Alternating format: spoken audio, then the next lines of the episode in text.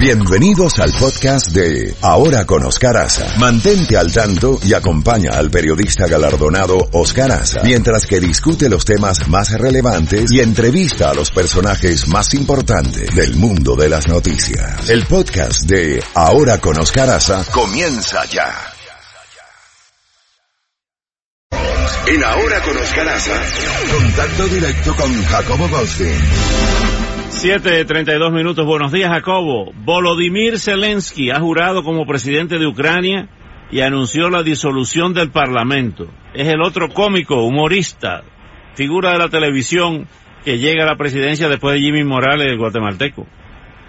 Y también hubo uno, si no me equivoco, en Haití, Oscar. Que también no, no, pero ese era Martelly. No, no, ese era Martelly, ese era cantante, cantante. Pero oh, cantante, bueno, artista, digamos artista.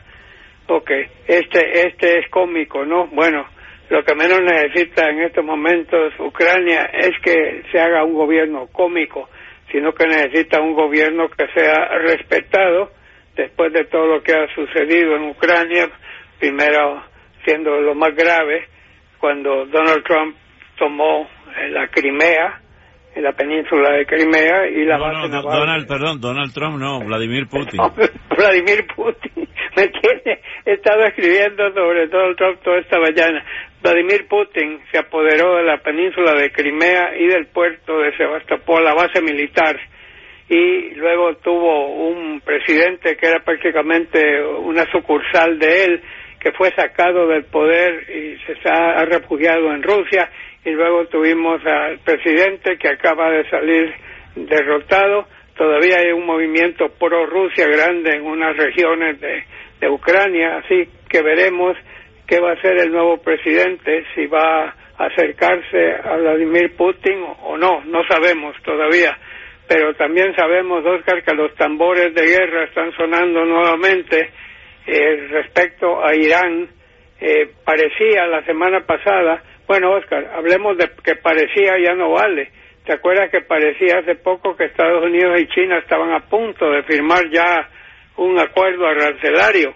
Todo se daba por concluido, solo se necesitaba que nos dieran la fecha, dónde y cuándo, y luego a última hora pues, China se echó para atrás, el presidente Trump se echó para atrás y eso está en estos momentos en el aire. Bueno, en, en lo de Irán parecía que los ánimos se habían cambiado. ¿Tú te acuerdas, Oscar? No, hace un par de años, eh, creo que fue en la época que Obama todavía era presidente, que un buque de Estados Unidos eh, eh, incursionó en territorio o en, un, el mar de Irán, pero unos cuantos metros, lo agarró un bote de esos, porque era, era un barco pequeño, un bote pequeño, era un bote americano, lo agarró un bote iraní, un avión, un buque iraní, y los tuvo tendidos boca abajo en la cubierta por muchas horas. ¿Te acuerdas de esa situación que casi culmina en una acción militar, dicho sea de paso, pero los ánimos se cambiaron?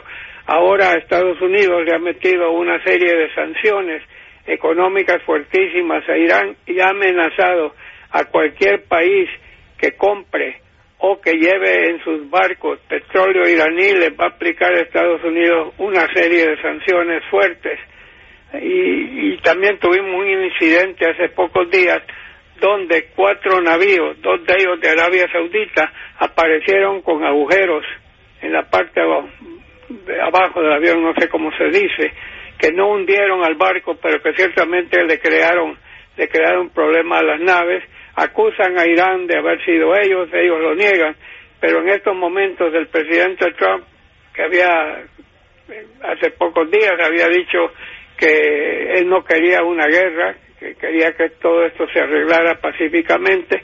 Ahora el presidente Trump ha echado un tweet que dice que si Irán comete cualquier acción contra un ciudadano americano o contra instalaciones americanas o ciudadanos o instalaciones de países aliados, entonces el presidente ha dicho que puede obliterar y borrar del mapa a Irán. Y eso pues simplemente le echa más fuego al ocote o más ocote al fuego, como quieras, y nuevamente suenan tambores. ¿Va a haber algo ahí? No sabemos, pero esa clase de comentarios solo calientan la situación aún más. Así es. ¿Qué más tenemos, Jacobo? Bueno, tenemos el aborto, que cada vez se sigue, ahora tenemos más estados, yo creo que hay 16 estados de la Unión Americana que tienen mayoría republicana en, en su asamblea estatal y que tienen gobernadores republicanos que han estado pasando toda serie de medidas para tratar de nulificar la mayoría de los efectos del caso Roe versus Wade cuando la Corte Suprema de Justicia falló a favor de que el aborto, aborto era legal en Estados Unidos. Ahora tenemos todas estas medidas que eventualmente van a ir a dar a la Corte Suprema de Justicia, donde, y ahí todos estamos viendo qué, podrá pasar, Donald Trump ha logrado que dos personas que él nominó para la Corte ya están aprobados y ya están ejerciendo la Corte Suprema de Justicia. Vamos a ver si cuando llegue el caso, qué va a pasar con Roe versus Wade.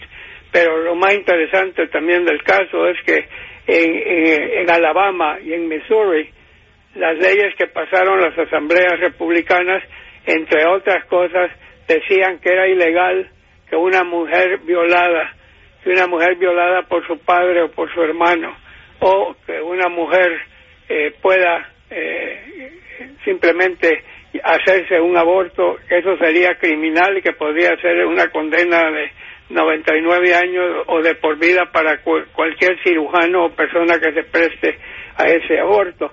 Ahora tenemos al presidente Trump diciendo que él está a favor de que no haya abortos, pero que sí pueden haber abortos en caso de violación, en caso de, ¿cómo se llama? cuando el padre viola a la hija, ¿cómo se llama eso, Oscar? incesto. incesto. que está con, que él, que si que si la mujer está embarazada por incesto, por violación o por correr su vida en peligro, entonces eso él no está de acuerdo que eso se condene. O sea, que el presidente Trump está a favor que esos abortos se lleven a cabo en esos casos especiales. Por supuesto que los conservadores quieren borrar la ley Robert Wade y esas medidas para ellos pues era un logro grande, pero tendremos que ver qué va a pasar en la Corte Suprema de Justicia una vez que eso ocurra. eh, una serie de tornados sin aviso. Eh, se están quejando los pobladores de amplios sectores de Oklahoma y ha arrasado ese ese callejón de tornados por ahí, pues eh, ha arrasado. increíble también se anuncia que va a haber inundaciones a partir de esta tarde en Oklahoma. Y acuérdate tú que en Colorado les ha llovido duro y parejo todo este tiempo. La madre naturaleza sigue, sigue. También hay dos noticias que quiero comentar contigo, Oscar, antes de Gatillo Time. Una, una tiene eh, que ver que surgió un congresista republicano de nombre Justin Amash, estado de Michigan, que dice que el informe del fiscal especial Robert Mueller señala claramente que hubo obstrucción de justicia de parte del presidente Trump. Este es el primer republicano que no haya anunciado que se va a retirar o que no va a buscar su reelección que se atreva a decir eso. Por supuesto, el presidente Trump ya arremetió, arremetió contra él, dijo que era un nadie, que estaba buscando publicidad, que estaba buscando darse a conocer, etcétera, etcétera y hay versiones de que este diputado ha expresado en el pasado su idea de buscar la nominación presidencial republicana y puede ser que eso es lo que haya motivado al señor Amash, pero repito, eso no sabemos. Mientras tanto, Eric Holder, que fue el secretario de Justicia de Bill Clinton, ha dicho públicamente que sí el informe del señor Mueller prueba claramente que se ha habido obstrucción de justicia de parte del presidente y se refiere también al actual secretario de justicia, el, más, el nuevo, ¿no? Bill Barr, según Eric Holder, Bill Barr ya dejó de ser secretario de justicia, sino que se ha convertido en abogado personal de Donald Trump. Así que por ahí viene, por ahí viene esa cosa también y el 16 de junio, Oscar, del 2015, ¿te acuerdas? Esa fecha no, no se me escapa porque yo cumplo años el 11 de junio, así que le queda cerca mi fecha. El 16 de junio del 2015, un señor se bajó de su oficina en la Torre Trump y en las escaleras anunció nada menos que el mismo Donald Trump, que buscaría la nominación presidencial republicana. 16 de junio de 2015.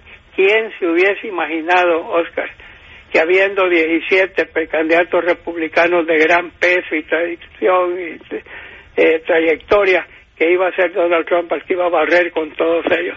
¿Y quién se imaginó que Donald Trump iba a derrotar a Hillary Clinton? Eso prueba claramente el adagio que en política no hay nada escrito. Menciono el 16 de junio porque el portal Axios ha dicho que el presidente Trump está pensando eh, va a festejar ese aniversario de su lanzamiento con una ofensiva fuerte que se llevará a cabo en ese mismo día, 16 de junio, y que de ahí el presidente va a iniciar una gira a varios estados de la Unión Americana, a menos que tenga que volver a la Casa Blanca debido a, una situación como lo de Irán o, cualquier cosa que... Mira, Jacobo, hay una cosa importante, eh, y yo me imagino que estarán preparando la cartera las compañías aseguradoras, comenzando por la Boeing.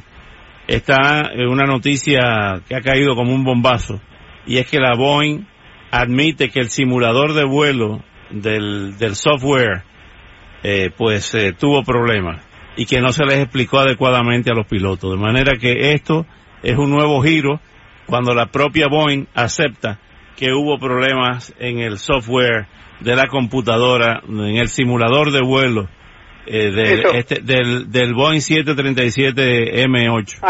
Max, que le llaman. 787 Max.